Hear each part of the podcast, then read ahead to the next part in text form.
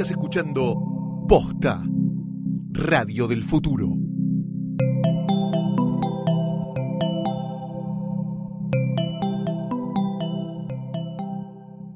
Hace poco, hace relativamente poco, que estoy gestando mi nombre, que lo gesté, que me puse Mariano, que, estoy acompañado por la gente que amo. Siento que gran parte de, de esto, de transicionar y de vivir esto es como yo puedo elegirlo gracias a las oportunidades que tuve, que, que es con amor, ¿no? ¿no? No lo puedo hacer de otro modo y así lo elijo. Contame del nombre, ¿por qué elegiste este nombre? Yo lo que hice fue cambiar lo que solía ser mi nombre en el documento, ¿no? Que sigue siendo ese porque aún no lo he cambiado, lo haré. Eh, y ponerle una O, básicamente. Mariana. Era Mariana y ahora soy Mariana. Perfecto, fácil Lo para todo el facilité mundo. para todo el mundo y lo facilité para mí también porque esto no es tanto, tanto por el otro, sino que es para mí y, y cuando escucho el él, cuando escucho el Mariano, me resuena y yo también me acostumbro a ese sonido. Bueno, pero estás en ese proceso de elegir tu identidad, ¿no? Tu, tu, bueno, tu, tu- armarte todo, todo, todo el alrededor de lo que, de lo que sentís que sos o lo que sos en realidad. Todo el tiempo nos armamos y nos desarmamos. Mm.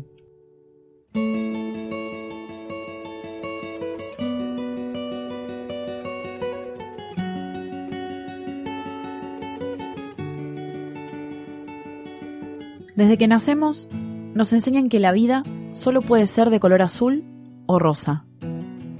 Azul para los nenes, los que van a ser reyes y superhéroes. Y rosa para las nenas, que pueden ser princesas, mamis o amas de casa. Pero a veces, lo que somos no necesariamente coincide con lo que los otros esperan que seamos. Pensá en qué te pasaría si, desde tu infancia, te obligaran a hacer algo que no sos realmente. A elegir un solo color cuando en realidad a vos te gustan todos. En este episodio vamos a hablar sobre infancia trans, a recorrer un camino de descubrimiento y emancipación, a escuchar historias de gente que lucha y que cuestiona todo lo que entendemos y sabemos sobre el género y el cuerpo. Vamos a derribar de un sacudón el binomio hombre o mujer y a darte nuevas maneras e ideas de entender a la sociedad, a la historia y al mundo en el que vivimos. Esto es Pernocte, temporada 2, episodio 4. Soy Paula Jiménez. Yo nunca me, me percibí ni me sentí como mujer, ¿no?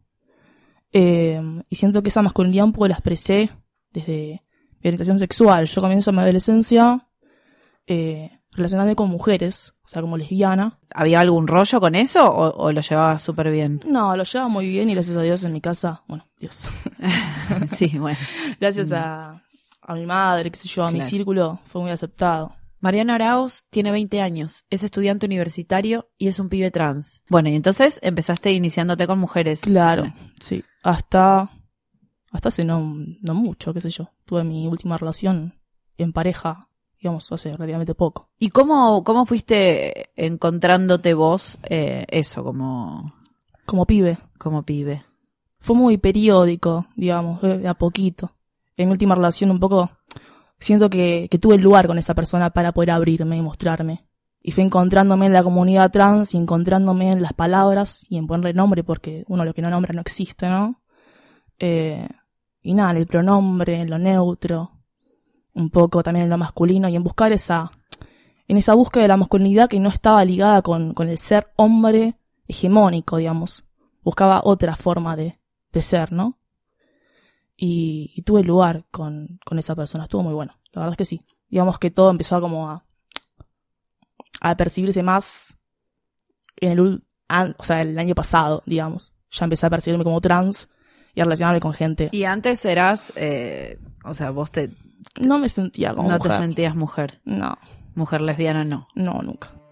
Identificarme con lo femenino me pasó recién en las, sí, en la primera infancia, Eh, digamos, todo lo que era jardín, eh, no, no elegía los, los juegos de, de chica, digamos, no iba al rincón de la mamá ni esas cosas. Así que en ese sentido, eh, a la hora de señalar, llegó un poco más tarde. Llegó recién cuando te diría, terminando el jardín, nos hacen hacer, eh, bueno, una apuesta en común, un... Sí, una charla. No, sí, no, nos, disfrazan. Ah. Nos hacen hacer el, el acto, El final, acto final. donde los chicos hacían de, de ardillas y las chicas de princesas. Y bueno, yo quería ser princesa. Valeria Licciardi es emprendedora, actriz y militante trans. A partir de ese evento eh, Ah. Fundante en mi vida, que fue eh, el, el elegir entre, o digamos, que me vistan de ardilla y querer ser un hada, eh, yo, le, yo me angustié mucho. Y después, bueno, ya vino la primaria, y ya vino el uniforme, y ya vinieron un montón de cosas que me empezaron a hacer ruido. Entonces, yo lo fui manifestando. Y mis padres, en ese sentido, me fueron escuchando mucho. Y nada, este, le fui diciendo y bueno, fuimos pasando distintos procesos. Ellos querían entender un poco qué es lo que estaba sucediendo, entonces fuimos, no sé, al, al pediatra, eh, me hice un cariotipo, me acuerdo, ya un poco más grande igual esto. Pero cosas que a ellos simbólicamente le, servían para ver si había algo desde la ciencia Claro, lo biológico. o era otra cuestión. Pero bueno, eso, Psicóloga la escucha, la escucha eso. ante todo. No, la psicóloga duró muy poco porque en realidad eh, los psicólogos, o por lo menos esta, eh, les dejó muy en claro que había cosas que, que las sí estaba descubriendo, que no estaban definidas, supuestamente. Y yo tampoco la tenía, no sé, no sentía que esté definida, pero sí tenía claro que algo, que algo, no pasaba. era lo que la Claro. gente esperaba de mí. Eh, Después de haber salido mucho con chicas, vos empezaste a salir con chicos. Claro, y era como otro mundo. Al principio me costaba un montón, era como, qué terror. Me invitó una birra. Creo que, que me voy a esconder un rato abajo de, de la mesa. Eh, ¿No? Sí. Pensá que mi primer novio lo tuve a los 14 y después no volvía a ejercer. Claro. Exactamente. Pongámoslo de ese modo. Y era un poco como esta- este miedo que a mí me nacía de no poder, como me costaba un poco, no era que no me gustaban, de hecho, los amo un montón, eh, los queremos, sobre todo si se cuestionan sus privilegios, eh, y si nos quieren así como somos, y así como no somos también. Eh, un poco como era mi lugar ahí, ¿no? Como, como podía sentirme deseado y desear eh, sin, sin darle tanto peso a la parte corporal. Es de uno ese miedo. Está impuesto, es verdad, pero es de uno. Ahí somos idóneos, somos deseables eh, y todos los cuerpos son correctos. La imagen más femenina nunca me, Te atrajo. me atrajo. Eh, y desde los sentimientos siempre me, me gustaban más los chicos también, o sea, de- más allá de lo físico. Y, y en un momento, bueno, nos íbamos de vacaciones con, con otra familia amiga y, y había un amigo, digamos, de esa familia, un chico, un hijo de ellos, y fue con él la primera vez. Ah, mirá. Y ¿Con la la, verdad que fue familia muy ahí dando vueltas? Bueno, sí, fue en un Ah, mirá. médano, si querés te Ah. cuento. sí, porque cómo no lo voy a olvidar, aparte fue, Mirá. fue una mezcla del todo. Había mucho olor a pis, un asco, pero bueno, eh, sí, como en los médanos, ¿viste? pero eran en vacaciones de verano y nada, mientras mis otros hermanos jugaban, le gustaban más las fichitas, viste, ir a los jueguitos, qué sé yo, nosotros, nos- bueno, él eh, le gustaba todo lo que era la biología, entonces nos conectábamos mucho con eso, con la naturaleza, o hacíamos otro plan. Sí, Y eso también me enamoraba. claro, claro, claro. Y, y nos íbamos, no sé, a la playa o íbamos a, a mirar, no sé, animales y esas cosas y, Y bueno. y la pasábamos bien. Y bueno, la pasábamos tan bien que este, le entregué mi ¿Qué te- tesorito. en un médano.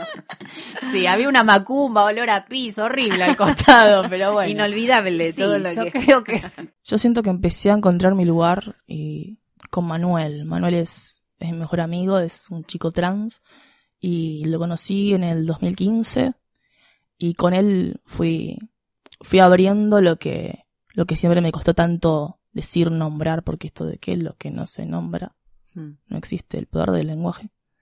Mm. Eh, y con él pude, pude hacer un proceso, la verdad, hermoso y lo sigo haciendo. Sí. Siento que si estás, si tienes la oportunidad para relacionarte con otros y encontrar ese lugar eh, político y social y de amor, ya está. Eh, siento que mi mamá, hola mami, probablemente la escucho, hizo un poco un duelo también. eh, que lo está resolviendo maravillosamente. La queremos un montón.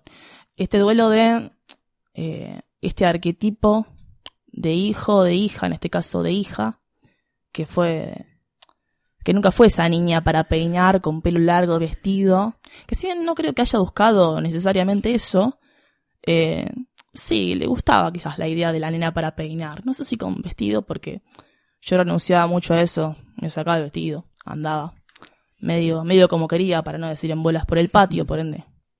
Era, era un señor, eh, siempre fue un señor, a mi manera. Es un poco ese duelo que, que yo siempre digo que mi hija está llevando con, con mucho cariño, y a veces con sus dificultades también. Esa idea que tenía de, de, hija, que bueno, se fue desmantelando, fue cambiando y ahora es, ahora es un hijo, ahora es Mariano. Vos nunca le tuviste que mentir. Jamás, jamás, jamás, jamás. el, el acompañamiento eh, y la escucha en el seno familiar es fundamental. Pues Imagínate que es eh, un núcleo donde eh, puede haber respeto, donde se fortalece el niño, la niña, el adolescente, donde viene a hacer toda la descarga de la violencia que puede sufrir en la sociedad, eh, el, lugar de contención, de- para cobijarse, de protección, el escudo que te defiende ante Mm. los que te atacan sin saber, el, el, el amor es lo que te salva siempre. Gabriela Mancilla es la mamá de Lulu, la primera nena trans en el mundo en obtener el cambio de género de varón a mujer en su DNI. En el año 2014, Gabriela relató su historia y la de su hija en el libro Yo nena, yo princesa, que muy pronto se convertirá en una película. El comienzo real fue hace un tiempo, fue hace más o menos dos años. Eh, ahora que nosotros lo asumimos y nos pusimos las pilas con esto y nos planteamos que iba en serio y todo esto, es recientísimo. Mira, Eh, está fresco todo. es de hace dos, dos meses más o menos. Eh, ¿Qué pasa? Uno, uno va para atrás y empieza a resignificar todo. Mm. ¿Qué pasó? A ver, hace dos meses la psicóloga de, de nuestro hijo nos sentó y nos dijo, bueno, esto, esto va en serio, a esto hay que darle un lugar, digamos, esto tiene que ver con, con la identidad. Mauro es el papá de Gonzalo, un chico trans de 12 años. Él es un adolescente, Ah. tiene 12 años, está en el momento caramelo de la adolescencia o de la preadolescencia. Nosotros lo hablamos con él, le dijimos, bueno, te vamos a empezar a decir en masculino, vamos a tratar de usar tu nombre por ahora, te vamos a decir con el nombre anterior hasta que nos salga otra cosa porque es un poco mucho. Dejamos dejanos primero cambiar el género y después el nombre. O sea, tratando de, de, de- de negociar la velocidad con la cual se esperaba de nosotros que cambiemos. Claro, porque cuando él, le, cuando él le hizo el clic, le hizo el clic. Pero claro, claro. y cuando, cuando él se dio cuenta, y bueno, nos tuvo la paciencia del mundo por dos meses, ¿no? Ah, Hoy en día le decís con su nombre anterior y te y lo se marca. loco, claro. Y Ya pasaron, pero como, bueno, ya pasaron dos meses. ¿Qué estamos haciendo? Yo necesito año y medio, dos, cinco, no sé. Primero sí, me desarmé de mis prejuicios, Mm. intenté ponerme en blanco, nada más, pero ¿qué pasa? Todos mis, mis miedos, mi- mis frustraciones, mis deseos que no, no iban a hacer, todo el egoísmo que uno le pone en el, en el esperar del otro algo, Sí, ¿no? Más Sobre todo de los hijos, hijas. Sí. Claro, poner todas mis expectativas, Mm. que es, es, es innato en el ser humano, ¿no? Dar a luz una criatura y esperar de esa criatura todo lo que uno quiere, no lo que quiere la O criatura. lo que una no, puede, no pudo ser, por ejemplo. O Hay lo- mucho de claro, eso, sí. Yo quería ser bailarina clásica Exacto. y bueno, te toca a vos, porque como Sí. yo no pude y te lo encajo, te encajo el tutú y solucionalo. Eh, me parece que me di cuenta cuando me encontré llorando tremendamente durante días y dije, pará, primero que la estoy llorando como si estuviera muerta, no lo está. Segundo, eh, no está enferma, que es lo que me pasa, ¿no? Está Claro. acá, está viva y está ahora, y es ahora el tiempo que el adulto pierde en procesar, en entender, en sacarse los prejuicios de encima.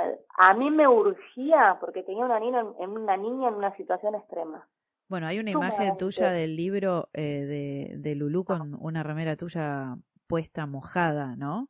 Mojada, ay, no me, no, ay, me dio escalofrío. Ah, Y, y la tenías que ver correr, corriendo por el fondo con el trapo de piso mojado Ah. y sucio en la cabeza. ah, Entonces, si yo me tomaba todo ese tiempo que algunas personas adultas se toman, ah, no solo la familia, la maestra, la directora, el médico que tiene que atender, que se toman ese tiempo porque les es difícil, yo no me lo pude tomar.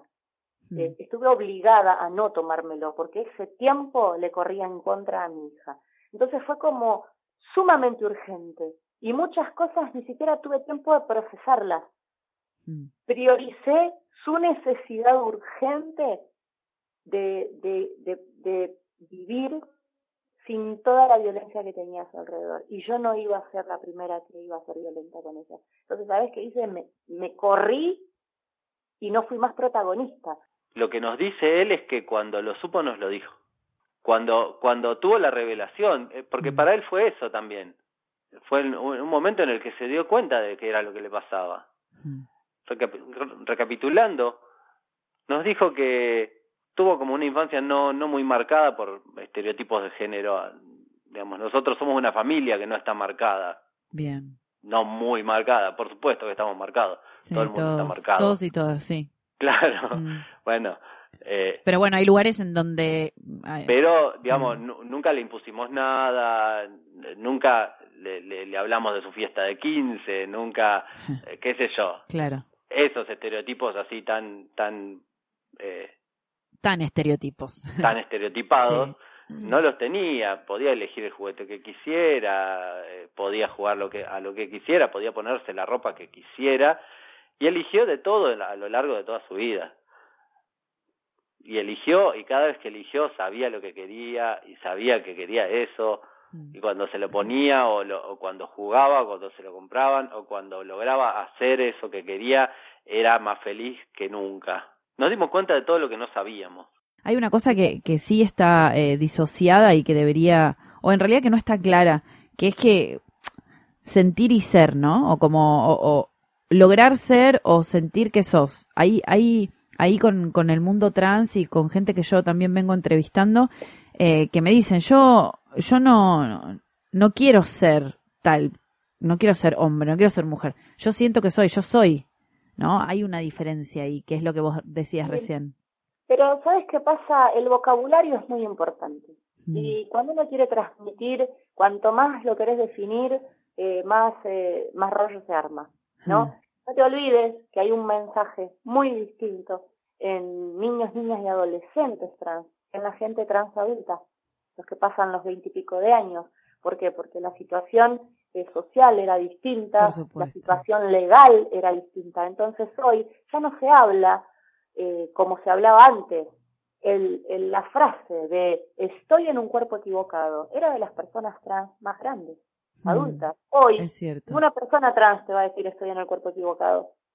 ¿Me entendés? Mm. Pero esa, esa frase salió de que le, les hicieron sentir que ese cuerpo no era el que Que no era el que tenían que tener.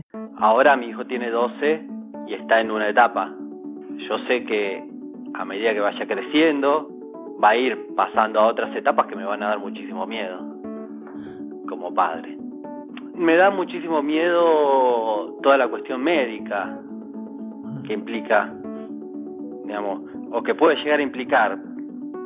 Yo puedo, yo por ahora prefiero no, Sí, no andar digamos, por no ahí. meterme ahí, no Claro, pensar, claro. No, no adelantarme a estas cosas. desde la Asociación Infancias Libres, lo que nosotros estamos tratando de, de- de difundir es que los genitales no definen la identidad de una persona, que una persona es más allá del cuerpo que tiene y que tiene que amar ese cuerpo. Si el día de mañana cualquier niño o niña de la asociación o adolescente desea, quiere y necesita pasar por una operación, una adecuación de genitales o una hormonación, por lo menos va a haber tenido antes otras opciones, ¿no? Saber eh, entender que la, una cosa es eh, la salud y otra cosa es eh, el tener un cuerpo no apto para uno mismo, sino apto para el que te lo exige. Mm. Como que la sociedad les ha exigido siempre a las personas trans, transgénero, transexuales, travestis, ya que si vos te sentís mujer, bueno, entonces parecete. Y el Hmm. parecete, como el cuerpo naturalmente va a desarrollar con otros caracteres por, por, por cómo está compuesto Sí. biológicamente el cuerpo, eh, hay que eliminarlo. Y en ese eliminarlo también va la salud, que por el hecho de encajar en una sociedad que te lo exige, era lo que quedaba se someten a se someten a cosas terribles. Antes pasábamos por, por el aceite de avión, después por la Mm. por la líquida. Hoy quizá lo más eh, o menos nocivo es la hormonación, pero a largo plazo estamos teniendo lo mismo, un montón de situaciones eh, que son derivadas de esta hormonación que afectan a la salud directamente, al hígado, a los riñones, eh, pueden quedar estériles, a la, al hipotiroidismo, ¿me entendés? Sí. no, no estamos exentos, estamos haciendo algo antinatural en el cuerpo. Entonces, si yo crezco, yo ponele, soy trans y crezco sabiendo que tengo que modificar este cuerpo sí o sí, es una cosa. Ahora, si yo soy trans y crezco sabiendo que tengo el derecho a vivir este cuerpo en libertad y ser trans, y, y que ese cuerpo no le moleste a la sociedad, porque es la sociedad a la que le molesta. Mm, O sea, totalmente. yo hablo desde eh, mi hija, ¿no? Los genitales a Luana no le molestan, le molesta a la sociedad saber que hay una niña con genitales masculinos. Mm. Entonces, si a la sociedad se le informa que esta niña tiene los mismos derechos por tener pene que por tener vulva cualquier otra niña, eh, va a bajar la presión social que tienen las personas trans. Y quizás esta nueva eh, camada de niños y niñas y adolescentes lleguen a poder pensarlo al menos. ¿Qué hago? Eh, ¿Me inyecto las hormonas o no me las inyecto? ¿Entendés? ¿Qué es lo que más va a pesar? ¿Mi salud o, mi estética? ¿No? Quizás no llegan a decir, bueno, eh, me siento hombre, pero tengo que tener barba, pecho plano, todas las características, viste, que binariamente eh, destinamos para el hombre. Sí. Esto de ser mujer y de ser hombre es para discutirlo, pero eternamente. Ay, sí, totalmente. Es un ¿no? debate. ¿Cómo me siento? Y además, eh, ¿en qué rol eh, me siento que pertenezco? Bueno, el rol es otra cosa, ¿no? Y la También. expresión de Mm. género. Yo puedo sentirme mujer, autopercibirme mujer, tener vulva. Y sin embargo, mi expresión de género femenino puede ser totalmente distinta a la tuya. Mm. Y también tiene que ser aceptada, ¿no? Estamos nosotros como uniformados, ¿viste? Mm, sí. Totalmente normados y estructurados. Entonces no solo va la identidad de género, sino que incluye el rol de género, porque me tengo que comportar como una mujer, eh, Mm. pero como el modelo de mujer. Y Claro, la el estereotipo terrible. Entonces, y la expresión de género, eh, ah, vos imagínate que un varón que no juega al fútbol es maricón para el resto de la sociedad. Sí. Entonces, todo eso que incluye identidad, rol y expresión de género tiene que estar eh, en absoluta libertad para que las personas puedan expresarlo. Cuando hablamos de identidad de género, estamos hablando de cómo nos, cómo se percibe el sujeto, ¿no? Si se percibe hombre, si se percibe mujer, si se percibe niña, eh, no binaria, o si se percibe de otros modos también, porque no me voy a meter con lo que, con lo que también Lo que, es, lo que es no binario no es de otro modo. No es ni de hombre ni mujer. No, pa- pero parece, es de otro modo. Claro, es de otro o modo. hay, claro, bien. digamos, eh, la identidad de género es eso, es la visión ya subjetiva de cómo nos identificamos y cómo nos vemos socialmente y, y desde el punto también más personal, eh, como hombres, como mujeres, como no binarias, los roles que ocupamos y, y eso básicamente, cómo nos identificamos, cuál es esa percepción que tenemos de nosotros mismos y con los otros, ¿no? Eh, y la sexualidad es diferente, la sexualidad, cuando hablamos de sexualidad hablamos de- de- del espectro de, de cómo nos relacionamos de acuerdo a- al, al acto como tal. Pero cuando hablamos de orientaciones, estamos hablando de quién nos gusta, cómo, por qué. Claro. Porque No. son tres. Sexualidad es, es lo, mm, eh, lo biológico No, cuando hablamos de, estás hablando de sexo, de sexo, sí, sí, sí. Orientación sexual y género. cuando hablamos de sexo es importante algo, algo nuevo, empezar a desestru- Algo nuevo. desestructurar, ¿no? Hablamos de genitalidad, hablamos de cuerpos, Ok, no de sexo. bueno, bueno. El sexo es lo que se le atribuye, que es lo femenino y lo masculino, a ese genital. Es como no somos sexo femenino, sexo masculino, sino que somos, tenemos un cuerpo y ese cuerpo consta de una vagina, un pene o ambas. O ambas. Eh, y eso es, es- lo genital no es eh, el sexo, el sexo es eh, el lugar falaz donde se pone a esa genitalidad, donde se lo ubica socialmente. Estamos hablando de, es bueno siempre hablar de, de cuerpos y de genitalidad, o sea, vulvas y penes. Y entender que hay niños con vulvas y hay niñas con pene, ok. básicamente. Está. Alguien que es reacio o reacia a, estas cuestiones. ya está escuchando esto hace y cinco minutos dijo, al "Nah". piso. Exactamente. ¿Qué estoy- Nah, pero qué hombre, mujer, basta con esto, esto. por favor. Basta con este ridiculez.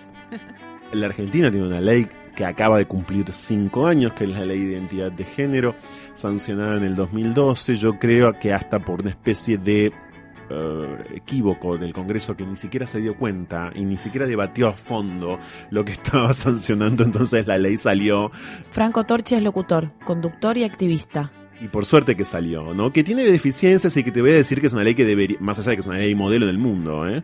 Y es súper, súper copiada en Sí. muchos países ¿Qué y demás. encontré? Bueno, tiene, eh, no deficiencias, es un poco vieja, eso quise Ah, decir ya, sí. ¿no? Yo soy de los que creen que la ley no tendría que haber tenido casillero mujer-hombre. Claro, claro. En primer lugar. Pero bueno, más allá de esa discusión, que fue toda una discusión, Sí. si uno va a los archivos, encuentra cómo se discutió esto, cómo lo discutió sobre todo Loana Berkins, a quien perdimos, ah, y que era de las que creía Loana, esa gran activista trans, ah, que tenía que tener el casillero T, de la T de travesti, no de la T de transexual, eh, por la reivindicación justamente y por, por digamos, el, el pararse ah, con mucha tosudez y, y al mismo tiempo con mucho orgullo en la Sí, sí, identidad ella decía que travesti. volverían a ser, eh, volvería a ser travesti, sí. Exactamente, en la identidad travesti. Entonces, la verdad es que yo creo que la- el cupo laboral trans, que por supuesto no hace falta que diga que defiendo por completo, eh, es, el- es la mayor deuda. La provincia de Buenos Aires es el único distrito en el país en el que el cupo laboral trans está legislado. Esto le costó la vida a, mm, a otra activista como fue Diana Zacayán, a quien mata, digamos, Diana muere porque la matan, que están procesados hoy, por cierto, eh, dos hombres eh, en su casa, pero más allá de esto, eh, le costó la vida, la ley lleva su nombre, Diana Zacayán, digo porque, porque es bastante caso, es bastante increíble que haya muerto, que haya sido asesinada días después de la sanción de la ley en la provincia de Buenos Aires, ley que no está reglamentada. Y la ley no existe a nivel federal, o sea, solo existe en la provincia de Buenos Aires. No existe en la ciudad, fíjate vos, y no existe en otras provincias. ¿Cuál es la importancia del cupo laboral? La importancia es que son personas que no llegan en pie de igualdad a competir o a poder presentarse a un trabajo como llegás vos, como llego yo y como llegan tantos otros. Porque su recorrido e- educativo ha sido coartado o no ha, o no ha sido, O no ha sido. o, eh, digamos, porque por supuesto han sido víctimas toda la vida de violencias, de prostitución, de explotación sexual, de la policía, de violencia institucional, porque por supuesto el mundo empresarial en general también rechaza a las personas trans, a algunas empresas menos que otras, hoy, pero en líneas generales, y hay muchas denuncias al respecto, no, digamos, la verdad es que en el mundo privado hoy hay empresas como IBM, suponte, ¿no? Que en general uno puede ver en todo el mundo el logo de IBM con la bandera del orgullo, es de hecho algo que cualquiera puede haber visto, sin dudas, pero bueno, es un orgullo gay lésbico, digamos, porque tiene mucho cupo gay, si querés, o mucho respeto a la orientación sexual de sus empleados en todo el mundo. Ojo con las personas trans. Aquí es muy central eh, decir esto porque em, las trans y las travestis en la Argentina, pero te diría que desde Stonewall en el 69 en Nueva York, desde la primera revuelta, ¿no? Eh, de la diversidad sexual en Occidente, las travestis fueron la delantera. Stonewall lo inician las travestis. El orgullo español, que este año cumple 40 años y que por primera vez la marcha del orgullo en España fue en Barcelona en el 77, repito, y que este año está cumpliendo por estos días 40 años, también lo iniciaron las travestis. o las trans, como quieras.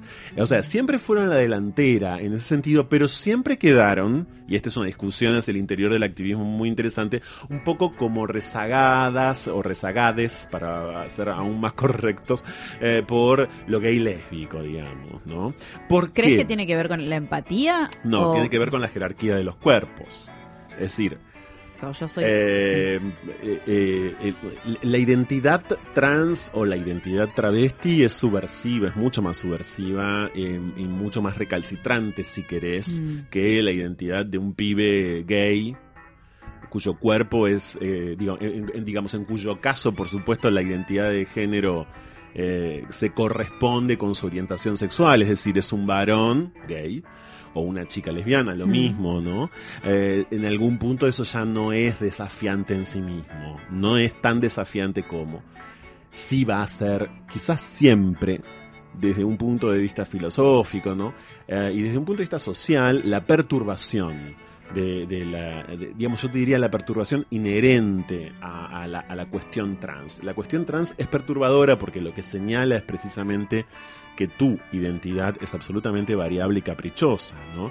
Entonces, claro, esto eh, es, es muy, es muy molesto, es muy molesto. Sigue siendo Como incómodo, ¿no? muy Sí. incómodo en el mundo entero, digamos, ¿no? Eh, esto siempre es punk, aunque no, aunque haya activismos que no sean exactamente punks o aunque haya referentes que no lo sean, eh, es decir, es punk este cuestionamiento, porque el cuestionamiento de la diversidad, justamente, repito, es, es tan revulsivo en sí mismo. Ser trans es eh, claramente una interpelación al resto. Susie Shock es activista, poeta, artista y militante trans. a, a esa hegemonía, inclusive lo gay lésbico que puede llegar a ser eh, oculto dentro de eso, porque cree en serio, tiene un discurso en ese sentido bastante reaccionario eh, de pensarse que solamente la diferencia con la heterosexualidad es con quien elijo acostarme, en la intimidad de una cama, y nosotras pensamos que la disidencia pasa por los modos en que vemos cómo nos vinculamos, cómo construimos este mundo, eh, qué abonamos como varones y mujeres, qué le aportamos a las infancias, un montón de cosas. El mundo eh, lo queremos dar vuelta, queremos construir otro. Eh, y no significa que todos van a ser gays y lesbianas, porque sería bastante aburrido. Si pensamos que hay que construirse de otra manera de ser varones y mujeres, porque esta no da, y hay que dejar de ser cómplices. El gran problema pasa por esta hegemonía heterosexual que violenta todo lo que se opone a sí mismo. Es más, ser varón y mujer heterosexual es de una manera, es un casillero ya hermético, cerrado, que disciplina eh, todo a su alrededor. La mujer heterosexual que decide no ser mamá ya se corre con ese rol porque la mujer heterosexual está creada a, a imagen y semejanza de ese hombre que le pide hijos para perpetuar la especie. Si vos te corres ya dejas de ser esa mujer heterosexual para ser tu propia mujer, tu propia dueña de destino, tu propia construcción de mujer. Entonces eso ya te acerca más a nosotras eh, que esa hegemonía tóxica, que esa hegemonía violenta. En ese sentido, obviamente, a las trans, a las personas trans en general, nos cuesta mucho más la inserción, eh, porque se nos hace pagar más, porque somos más visibles y también porque somos más, eh, supongo que no queremos ser parte de, eso, queremos construir otra cosa.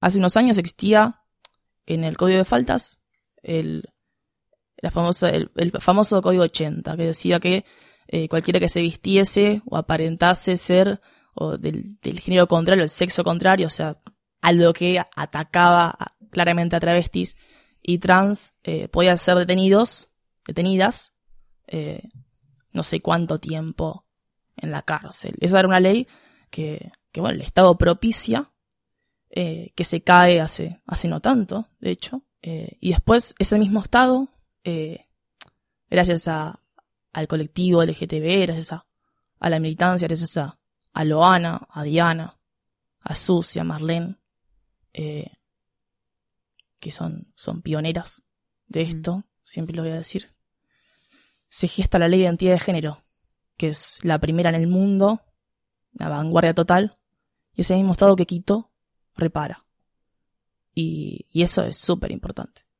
Y siento que Claro, hay como un antes y un después en la vida. de- Totalmente. Pero hay un cambio, eso es importante, hay un cambio y, y es importante. Y todas estas leyes que fueron creadas, pero que no se reglamentan, fueron creadas y hablan de, de un progreso y, de- y un cambio en el bocho. ¿No? Pero también con la ley viene el cambio de social. Eso es muy importante. Eso es muy necesario. Siento que se está haciendo, de a poco. Contra, contra esta marea. Mm, sí. Pero sí.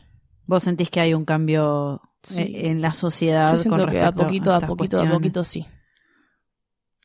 Nos siguen matando, pero Sí. pero sí. Eh, ayer estaba en, en Casa Brandon, Sí. ¿conoces? sí, sí, sí, Estaba Susy Shock sí. y hablaba de un poco de, de las historias tristes, ¿no?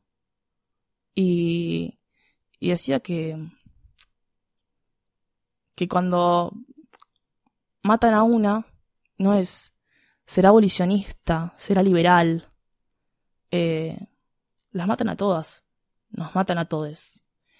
Pero al mismo tiempo, cuando hablamos de, de identidades y de toda esta lucha que se da para que justamente nos dejen y las dejen de matar, porque son nuestras compañeras a las que las matan, eh, también hay que, hay que, hay que poner, poner el cuerpo, porque, como decía Susi, somos y hacemos de las mejores fiestas. Y a Loana, por ejemplo, hay que festejarla y en Brandon se la festeja un montón. Sí me parece que está bueno interpelar a las familias existentes, a las paternidades y maternidades existentes, eh, para hacerles responsable de toda la violencia que vive eh, nuestra comunidad, ¿no? Porque no somos hongos que nacemos con la lluvia, somos construcciones culturales y nuestros golpes, nuestros olvidos, nuestras, eh, nuestras violencias, nuestros ninguneos, nuestras muertes inclusive, tienen responsabilidad en esa misma construcción de esas familias, en esa construcción de una hegemonía heterosexual que tiene que hacerse cargo del mundo violento que genera, claramente. Dentro del colectivo, eh, ¿sentís que en algún momento tuviste que... ¿Qué patalear? Sí. Sí, a veces, sobre todo, siento como que un poco se invisibiliza al colectivo, al colectivo trans. Siento que a veces la comunidad, digamos, tiene esta, esta necesidad de, de hablar de nosotros y de, desde un buen lugar, desde el lugar de, de protegernos, comillas, comillas, y un poco se apropia y nos deja, no nos deja expresarnos con esta cosa de definir quizás lo que es la transfobia, cuando quienes la vivimos somos nosotros y quienes hablamos y gestamos eso y lo combatimos somos nosotros. Lo cual no quiere decir que no nos puedan acompañar en la lucha, por supuesto, pero es importante que... Sí, que la no- bandera la lleven ustedes. Exactamente, cosa es importante. Puede ser porque ellos, en ese sentido, o ellas y ellos no, no hacen el cambio. Claro, no cambian su cuerpo. No cambian, claro, no cambian desde lo, lo corpóreo. Entonces, ahí puede ser que, que, que a la gente, bueno, ok, le gusta, es, nació, es mujer, es varón y le gusta otro chico o le gusta otra chica. Pero ya que nació de una forma con un sexo biológico y quiere ser lo contrario, ya ahí empieza a hacer un poco más ruido. Porque la gente necesita entender. Y hay cosas que no sé si se tratan de entender, se tratan de sentir. Y, y bueno, Esto si sobre le... todo, ¿no? Sí, sí. Y la verdad que eso también lo aprendí yo, siendo trans y todo. Em, la primera vez que, que me enamoré, que creí que estaba enamorada, eh, me acuerdo que él me dijo algo muy loco que también me hizo ruido a mí. Me dijo, me gustás vos. O sea, no es que me gustan las personas trans. Entonces es como, cuando te pasa eso, es algo mágico. Es algo que vos decís, me gustás. Entonces, Está la eh, posibilidad de enamorarte de la persona. de la y no de- persona y no del, del- de lo. De lo- Entonces lo mismo pasa a la hora de elegir o ser. Me pasa esto y yo no puedo ir en contra. Es una pulsión, es algo que es natural. Entonces no me lo cuest- no hay que cuestionárselo. La sociedad debería entenderlo más por ese lado, más desde, bueno, pasa eso, ok, nada. ¿En qué? mm, A ver, es como, es como seguir pensando que porque sos gay va, puedes abusar de un niño, ¿entendés? Una estupidez. Mm. Eh, Entonces, Sí. eh, lo pongo en ese ejemplo Sí, para fijarlo sí. más y para que sea tan extremo. Sí, sí, Mirta Legrand y... Y bueno, entonces nada, no hay nada oculto, no hay nada mm, este raro. Pero bueno, nada, venimos también con la iglesia, con un montón de cosas que son más profundas y hacen a a que la gente también tenga ese pensamiento más cerrado. Y aparte hay personas que no tienen ganas de pensar. Es lo mismo que Claro. decimos, ¿no? De siguen la corriente, hacen lo que les dicen. Y es más fácil. no se lo entonces- cuestionan, pero no, no se lo cuestionan para el lado de, bueno, no me lo cuestiono de, bueno, no que me importa si a ella, si es feliz, ¿viste? No, no, no desde ese lugar. sino No, no, no me lo cuestiono de que no, ni siquiera me lo pongo a pensar. Claro, pero después adoctrinan para, ¿no? Y castigan bastante con esas cosas. Sí, sí, porque se lleva muchas vidas. De hecho, las personas trans, eh, con esto del cupo laboral, hace que muchas, muchas ya no estén. ¿Por qué? Porque, bueno, se empiezan a, a dedicar a cosas que, que las terminan Sí, que las y exponiendo y, y haciendo elecciones. Yo creo que eso es lo que, lo que hizo la ley de identidad de género. Darnos más libertad. O darnos libertad de poder elegir. ¿Viste? Porque esa es la idea, básicamente. Poder elegir. Sigue siendo, repito, muy molesto.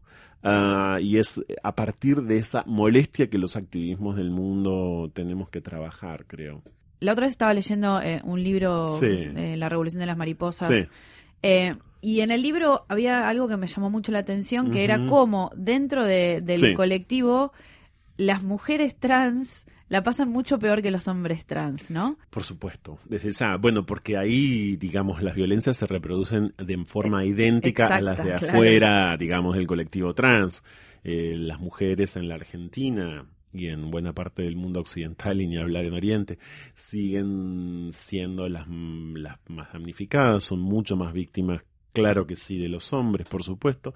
Digamos que los machismos gobiernan en líneas generales el mundo, entonces, por supuesto, como no pensar que hacia el interior de, del colectivo trans no va a pasar eso también, por supuesto, claro. Quien asume eh, su identidad siendo, por ejemplo, un varón trans, eh, no digo, por supuesto, que no padezca ni atraviese experiencias de discriminación y exclusión. Tal vez son otras, ¿no? Pero son otras, Sí. de otra, de otro tipo, ¿no? Son más vinculadas, por ejemplo, al, justamente a las hordas de machos frente a las cuales a veces les toca interactuar, entonces obviamente en esos conjuntos de machos es señalado, es, es, es- eh, sufre bullying, eh, Sí, el- el etcétera, etcétera, distinto, etcétera, sí. etcétera.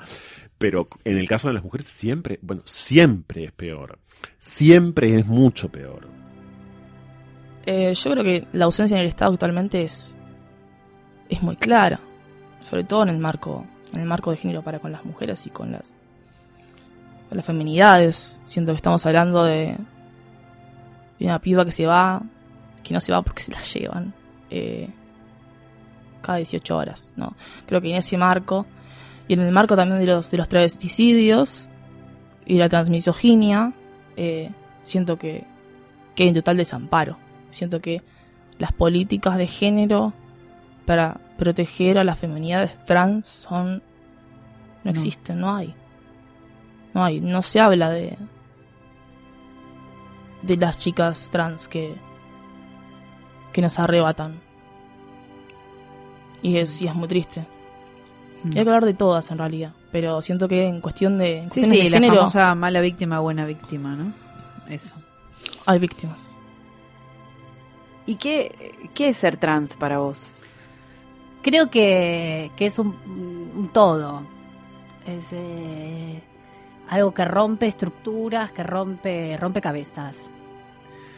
Eh, yo si no fuese trans me gustaría también eh, tener amigas trans y juntarme con las trans porque hay toda una poesía en el mundo trans, mucha, mucha historia, mucha melancolía, romance, como tiene como muchas cosas Sí, tiene, sí, tiene muchas representa mucho de todo lo que nos pasa a todos los seres humanos, pero en esto más marcado, porque Mm. es elegir quién querés ser.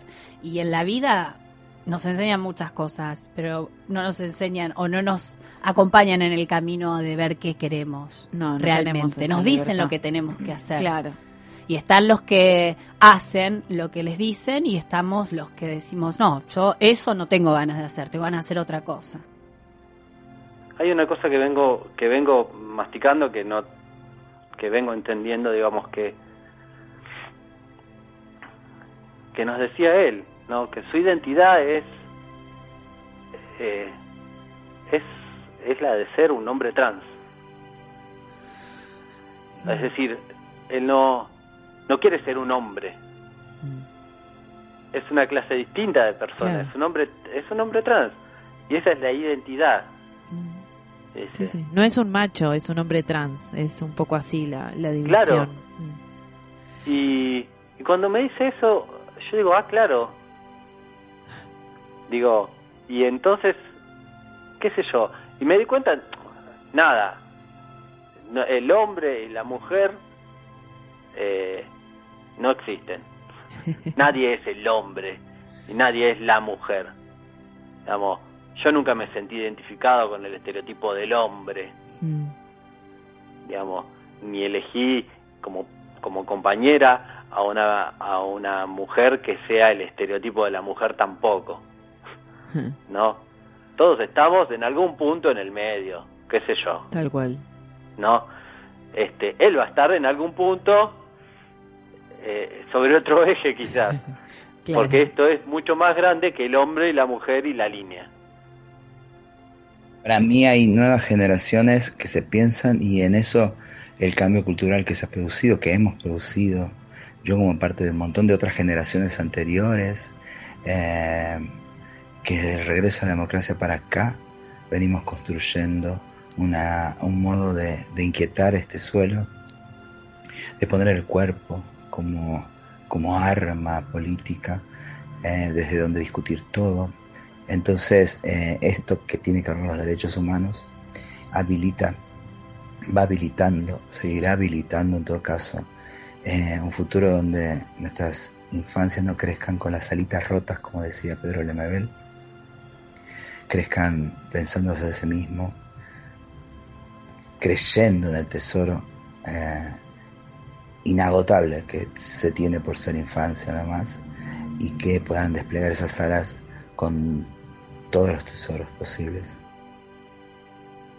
Yo creo que, que si me dieron la oportunidad de, elegir, volver a nacer, si nos ponemos místicos, nos ponemos místicos en serio. dale. Yo siento que sí. Maricas y místicos. Eh, yo volvería, elegiría de vuelta ser trans porque siento que, que me. Es, es crecer como sujeto, es, es transitar, es transpirar, es, es transgredir totalmente a lo que está y romper. Y romper y armar, construir, querer. Siento que es eso.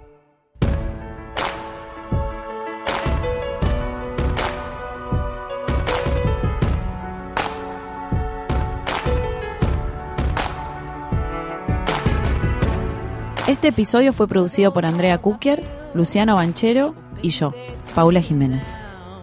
Grabamos en Radio en Casa. Vos también puedes grabar tu podcast o hacer tu programa en Radio en Casa. Escribiles a info@radioencasa.com. Escucha todos los episodios de Pernocte en posta.fm y la app de Posta o suscríbete en Spotify, iTunes o tu aplicación favorita.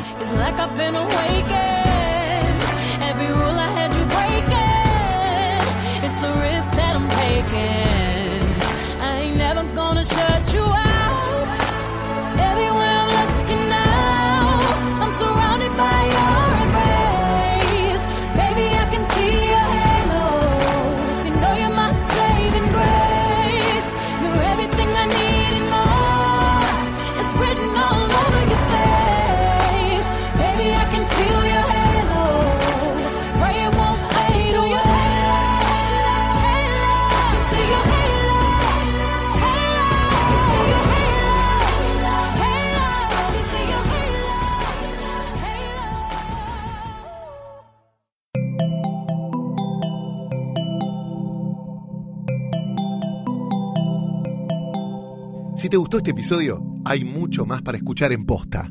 Conoce todos nuestros programas en posta.fm. También podés llevarnos en tu teléfono. Baja la app de Posta para Android o para iPhone o suscríbete en iTunes a tus series favoritas. Seguí escuchando Posta, Radio del Futuro, cuando quieras y donde quieras.